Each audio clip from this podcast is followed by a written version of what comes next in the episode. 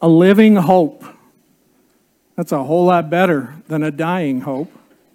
In fact, I guess that would be a bit of a contradiction, wouldn't it? To think of dying hope. And I'm not sure there's anything that displays hope more than Little League Baseball. In fact, better yet, T ball. Four and five year olds, five and six year olds, the ball goes up on the tee and they swing for all their worth and sometimes hit it. And the ball goes a little ways and then the fun begins. For sheer entertainment value, nothing's better than T ball. Our son began playing at age five. And uh, he ended up later becoming a runner, ran cross country and track and all kinds of stuff. But at age five, he had not developed those running skills. His legs were not very long, and instead of stretching them out, he had a tendency to just kind of lift them up and down like a piston. And so it took an awful lot of strides to get very far. But one thing that he had figured out is that if he hit the ball and it went anywhere, it didn't have to go far, it just had to go off the tee.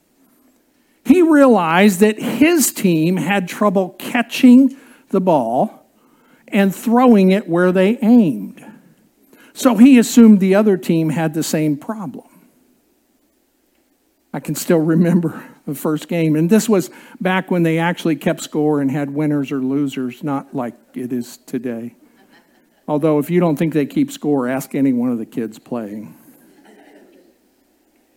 And he hit one that didn't even make it to the pitcher. And he takes off in a dead sprint. and I use that word loosely. But he was working hard and they fumbled around with the ball, and the catcher and the pitcher and the third baseman all fought over who was going to grab it. And by that time, he had made it to first base, and the other parents are clapping politely, and he didn't stop. I don't mean he ran past first, I mean he just took off running for second. Now, the ball only went this far. But by the time the three of them who converged on the ball decided who would grab the ball, they grabbed it and threw it in the vicinity of first base. Loose vicinity. And by now, Todd is chugging his way to second. Parents are starting to chuckle and go, Isn't that cute? And I'm just going, This is interesting. Jody's going, What is he doing? And somewhere in the vicinity of first base, somebody ran the ball down, looked around, heard people yelling to throw it to second, and so they located second base and gave it a heave. Well, by now, Todd had decided if I can get to second, maybe I can get to third. And so he just took off, never stopped. Now, parents are really going, What is he doing?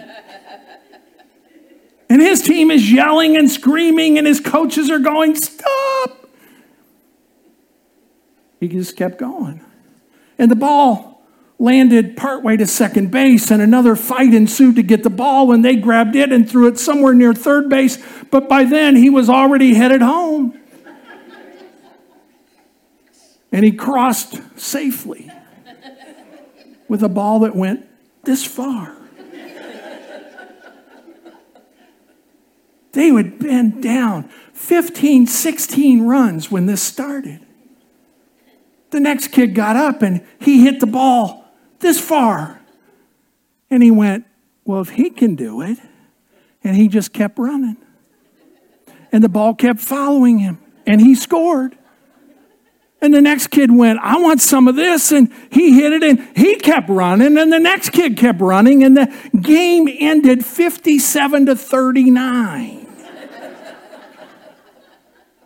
they had come from behind. Now, see, the interesting thing was you go, that's not really baseball. Don't tell them that. The sheer joy of what they were doing. But you see, if you would have asked them when they were down 10 or 12 runs before they got up the first time, if they had a chance, they would have said, Of course we do. We haven't even batted yet. They had hope. go, that's cute in T ball, but I'm living life. Nothing cute about the stuff I'm wrestling with. Do you know what? I think we need to take some lessons from how to live in hope from the T ballers.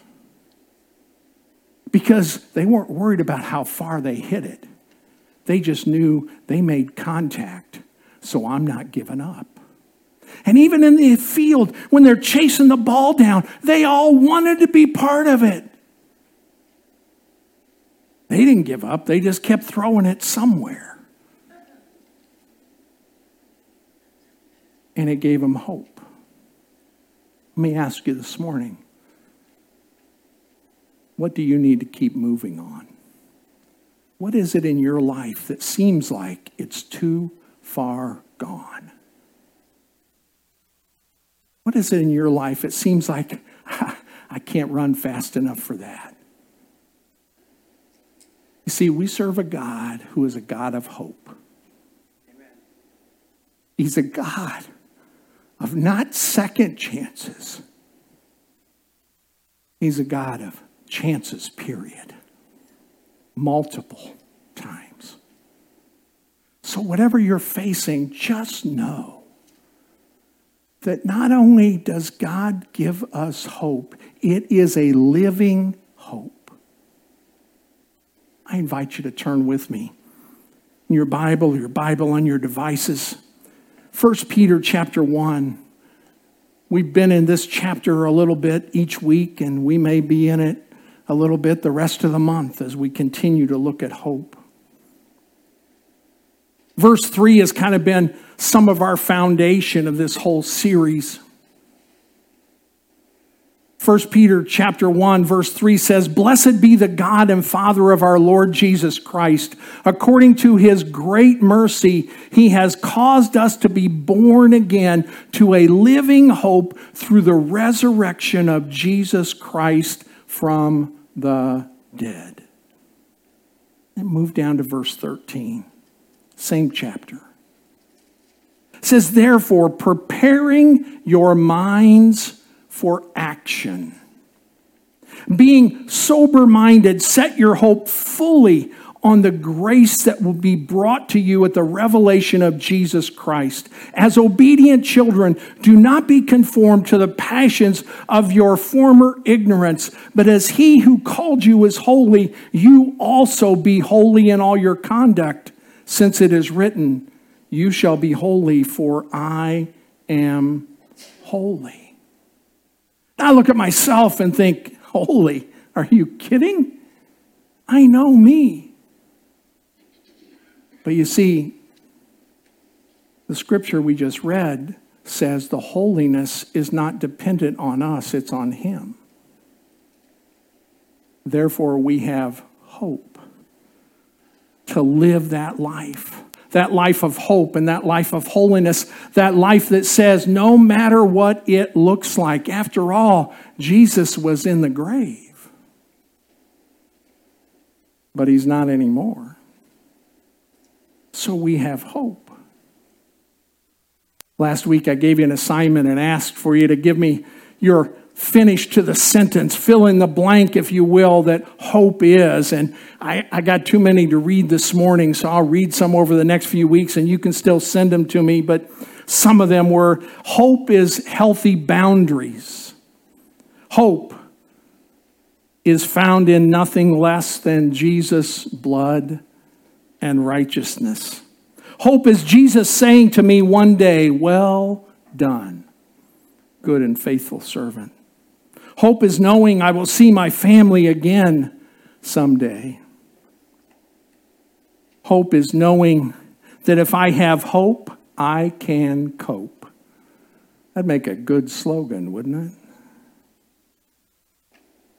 Hope is seen in the feet of those walking out their faith.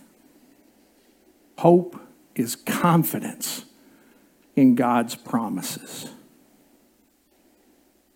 when I look at this passage of Scripture, especially verse 13, it says, Therefore, preparing your minds for action. a living hope. I have to ask the question what are the actions of hope? What does hope look like when it's in action? First of all, it begins with your thoughts. Verse 13 prepare your minds for action, be sober minded. Your thinking matters. Having hope depends, first of all, on your thoughts. Now, sometimes some of you have trouble hiding your thoughts. You have what I call emoji faces. If you don't know what an emoji is, don't worry, this will just go over your head. But if you've been online and the emojis that get used and texting and, and uh, emails and Facebook and other things, I mean, it's to supposedly express how we're feeling. Well, they got that idea from watching some of us because our faces reflect what we're thinking or feeling. In fact, some of you need to wear a warning sign that says, I'm sorry, I can't control what my face does when you say things to me.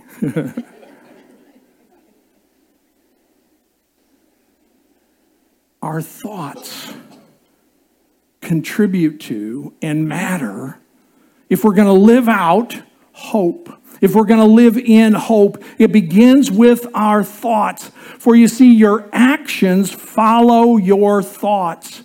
If you want to change your actions, change your thoughts. Philippians 4 verses 8 and 9 says, Finally, brothers, whatever is true, whatever is honorable, whatever is just, whatever is pure, whatever is lovely, whatever is commendable, if there is any excellence, there is anything worthy of praise, think about these things. What you have learned and received and heard and seen in me, practice these things, and the God of peace will be with you. Whatever is true, honorable, just, pure, lovely, commendable, excellent, think on these things.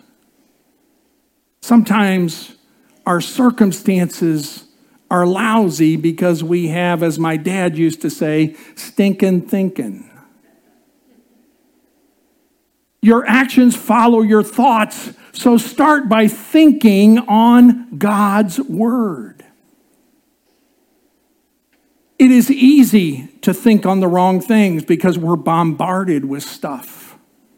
We need to process what to do, what to turn off, what to turn down, what to look away from, and what to never log into. Because it impacts our thoughts, and our thoughts impact our actions because our actions follow our thoughts. So, if I'm going to have hopeful actions, I've got to have hopeful thoughts, and that's not going to come anywhere outside of God's Word to be in the Word. Think on these things. That T ball game, all they were thinking about was the next base. They weren't worried that they might get out. They weren't worried at the risk of that. They weren't worried that it might look silly. They just kept running. Amazing things happen when we just keep at it. You see, if it begins with our thoughts, then this statement might be the most important. You need to choose to believe the hope of Christ. You need to choose, make a conscious choice to believe in the hope of Jesus Christ. Sometimes I've had in counseling with individuals and talking with them as they're struggling with various things, have said, Well, it's easy for you. It's like, it is not easy for me. But I've chosen to believe in the hope. I've chosen to believe in this word and make sure that this word is in me. It's amazing how different my actions are when I'm in the word because it changes my thoughts. There are times that we need to call time out on ourselves. Right? Or we need to listen when somebody else says, time out, go think about something else for a change. Because your thinking's lousy right now and you've lost hope. Your thinking's lousy right now and everything is negative. Your thinking's lousy right now. Our thoughts are a choice. Can stuff enter? Sure, they can, but we can also dismiss them. And when those thoughts come in that are contrary to God's word, when those thoughts come in that are contrary to hope, when those thoughts come in that are contrary to what we know to be the known will of God, we can dismiss them and we can ask God to help us do it. But we have some choices to make. First, choose to believe there is hope for whatever you're facing. Second, choose to be in the Word so that it can impact your thoughts. It's interesting to me that in banks, to counteract counterfeiting, they do not train their tellers or their money counters by showing them good counterfeit money. They don't show them any counterfeit money.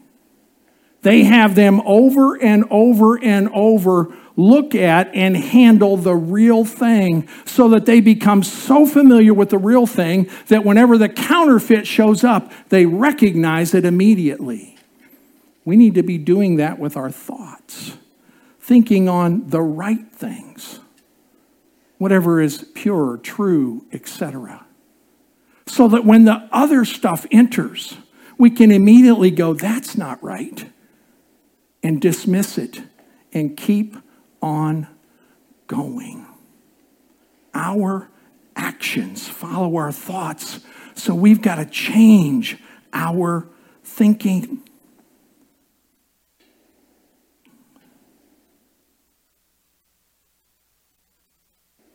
You see, the actions of hope must also be grace filled. If our hope is in Christ, then our hope must be grace filled. Verse 13 of 1 Peter 1, it says to set your hope fully on the grace that will be brought to you at the revelation of Jesus Christ, in knowing who He is, in learning who He is. For you see, hope faith and grace are all interconnected. Ephesians 2 8 says, For by grace you have been saved through faith.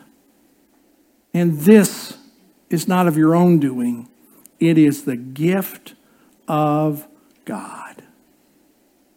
If I'm living in hope, if I'm acting in hope, if I'm preparing my mind for hope, to live it out,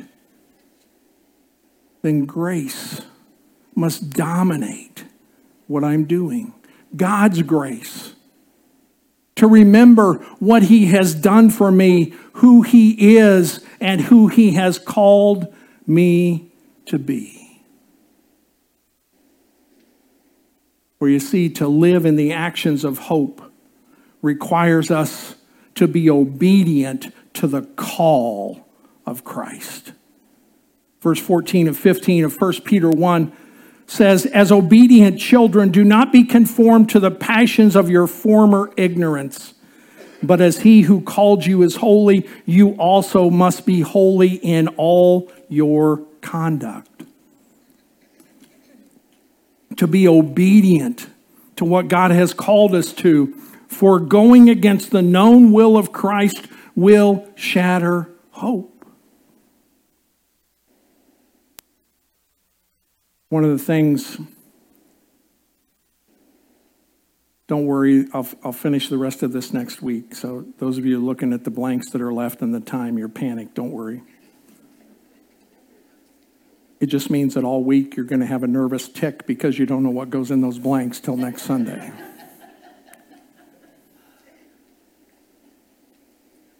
One of the things discovered in my own life, and Jody and I, in our married life and in our ministry, is it's a whole lot easier to figure out what God wants us to do and do it than to try to figure out if we can get God to do what we want. The first one works, the second doesn't. Let me give you an example. In January of 2020. Our district superintendent at that time, Dr. Scott Sherwood, pulled me aside at a meeting, a district meeting, and asked if I would ever consider leaving Canton where we were. And I, I said, I, I don't know. I haven't thought about it, haven't thought that it's what God wants. Why are you asking me this? He said, Well, the Sterling Church opened up, and I just wondered if you would pray about it. I said, I'll, I'll always pray about anything, but I, I can't imagine. Drove home that day from the meeting, told Jody what Scott had said, and we didn't talk about it for two or three days. And I said, I can't stop thinking about that. She said, I can't either. Call Scott up. So I called him and we met and talked a little more. And that was the end of it. We just didn't know what it meant, just knew that we had a great burden for this place and for all of you, even though we had never met you. months went by because of COVID and everything kind of shutting down, and we assumed this meant this wasn't God's will. But we still kept praying because we just knew we were supposed to be praying. I think it was in August. I, I don't remember for sure. We got another call from Scott, and he said, Hey, they've kind of narrowed some names down, and your name's in that list. Are, are you still willing to listen? And I said, Man, I've assumed that was all over. He said, Well, it's not. I said, Yeah. He said, You, you know, take some time, pray about it, talk to Jody. I said, We've already prayed. I, I don't have to do that. I know we're supposed to listen, so sure. Don't know, a couple weeks later, another call and some conversations, and then a Zoom call uh, with the church board where everything that could go wrong did go wrong. The connection didn't work right. Some of the board members couldn't, they, their sound was gone. And right at the end of our time, uh, our, it, we just lost all sound on our end. We could see everybody and they could see us, they could see us talking, but they couldn't hear us. And it took three or four connections and finally just a phone call and we finished it. We hung up, looked at each other, started laughing, and said, Well, if anything happens from that, we know it's of God because that was bad. Two days later, Scott called and said, Hey, they want to talk a little more. And I said, You've got to be kidding me. He says, God, that was terrible. He said, Well, that's not how they felt. And I said, Yeah. He said, Well, then you want to take some time to pray about it. I said, Already have. So we took the next step, came up here in September, interview with the board. I, I, can't remember now if it was that same night or the next day when Scott called and said, Hey, they, they'd like to take your name to the congregation. He said, Call me back in a couple days. Said, Don't need to. Already prayed about it.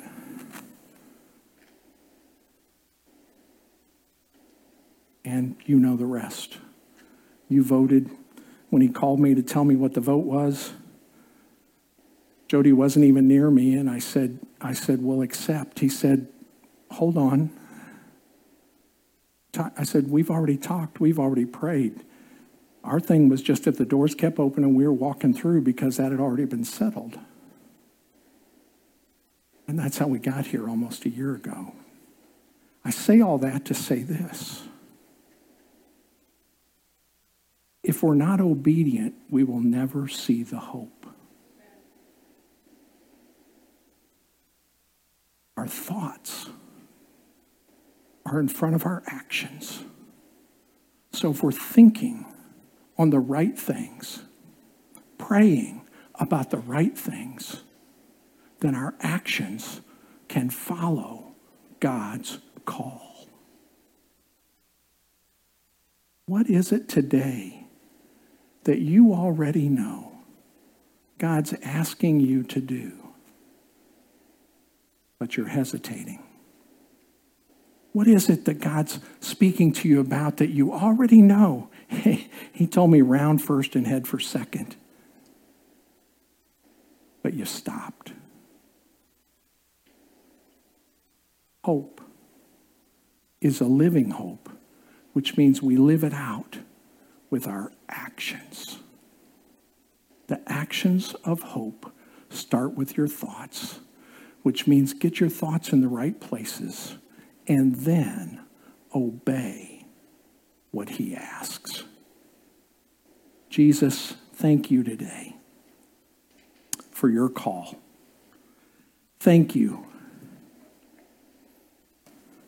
for knowing our situations and the parts we've contributed to it. And loving us anyway. Thank you for providing hope where we had lost hope. Lord, give us the courage to live like a T ball player and just keep going. Circumstances may not look favorable, but we're just going to keep going because we've heard from you and we know what to do. Lord, guide our thoughts so that our actions follow your will. And then give us courage to continue through each door that you open. Lord, guide us this week as we encourage one another, as we pray for one another, and as we take that next step in the hope you have provided. In Jesus' name, I ask all of these things. Amen. God bless you. You are dismissed.